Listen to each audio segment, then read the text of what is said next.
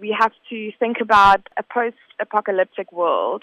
You know, what would happen if the world ended? How would people react to that? How would the landscape look? What would people basically turn to? So, would they turn to art? Would you turn to your heritage? Basically, what would you take inspiration from and turn to when there's a post apocalyptic world? After looking at that, I took inspiration from basically recycling.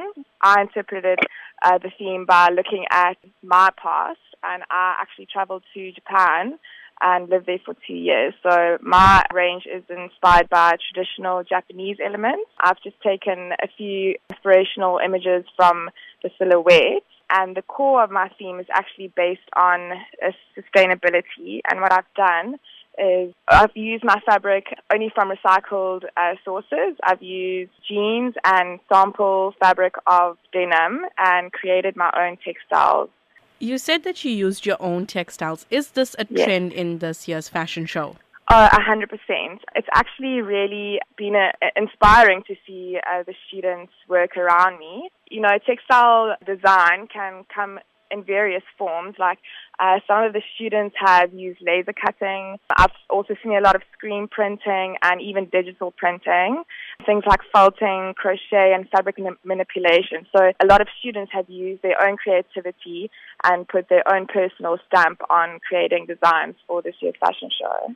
Students from the Durban University of Technology often have their designs showcased at major fashion mm, shows. Mm. Are you one of those hopeful students? you know, it's been a, a really, really tough year for students. You put so much time and energy. It's it's literally what this whole final third year is about. You know, it's from the conceptualization to the pattern making and it's all about your third year range. So everybody has put their heart and souls into their designs and there's a hope that, you know, someone there would appreciate and find, you know, an interest in what you've done at the end of the day.